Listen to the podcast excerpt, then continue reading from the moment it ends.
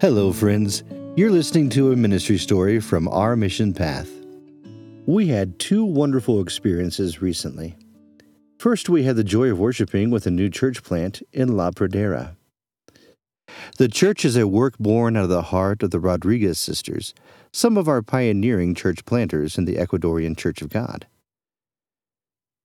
This dedicated family definitely has a missionary vision for their country. They have tirelessly worked to establish the gospel in several places. La Pradera is a new neighborhood north of the El Calderon section of Quito. The church is located on the street named Jesus del Gran Poder, Jesus of Grand Power, an apt name for a church address. Please pray for us as this new work shines the gospel light in this neighborhood. The harvest is plentiful, but the workers are few. Therefore, ask the Lord of the harvest to send out workers into his harvest. We were impressed that this work included children in every aspect of the service. The church was very warm and welcoming. I had the honor of preaching over a section of 1 John. By an act of the Holy Spirit, one of the church leaders read a section of Proverbs during the opening of the worship service. and That prepared everyone's heart for the sermon that God had given to me. After church, we had the opportunity to travel across town and eat with Brother Alejandro Choez and his family. Brother Choez used to serve as the pastor of the Santa Clara Church. Brother Choez and the Santa Clara Church played a significant role in forming our thoughts and feelings about Ecuador. One of my first mission trips to Ecuador was to the Santa Clara Church.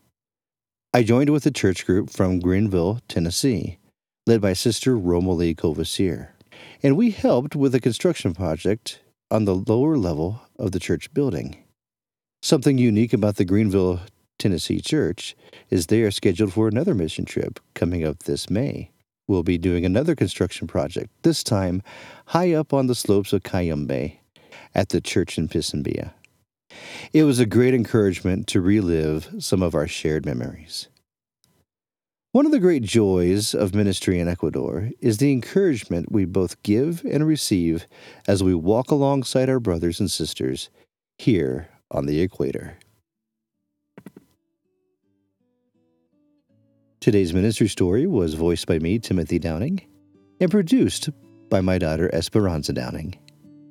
We serve Jesus Christ as a family here in Ecuador, and we want you to know more about our ministry.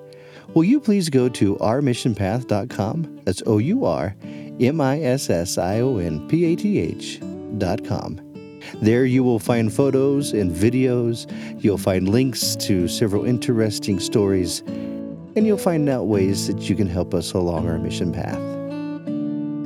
It's through the generous giving and prayer and encouragement of listeners like you that we are able to do what we do. So thank you. God bless you, and thanks for listening.